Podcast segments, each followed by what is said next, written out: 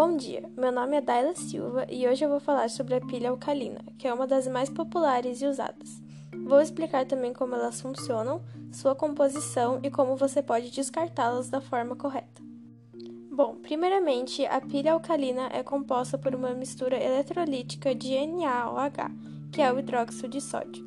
Ela é mais recomendada para equipamentos que requerem descarga de energia rápidas e fortes. Um bom exemplo são os brinquedos.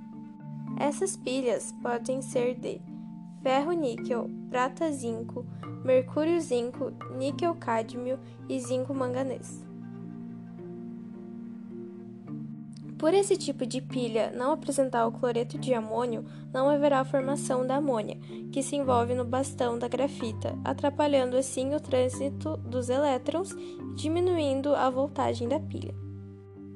Outra característica dessa pilha é que, por ela apresentar o hidróxido de potássio, que tem maior condutividade elétrica que o cloreto de amônio, consequentemente, ela apresenta uma condutividade elétrica maior do que as pilhas que apresentam cloreto de amônio.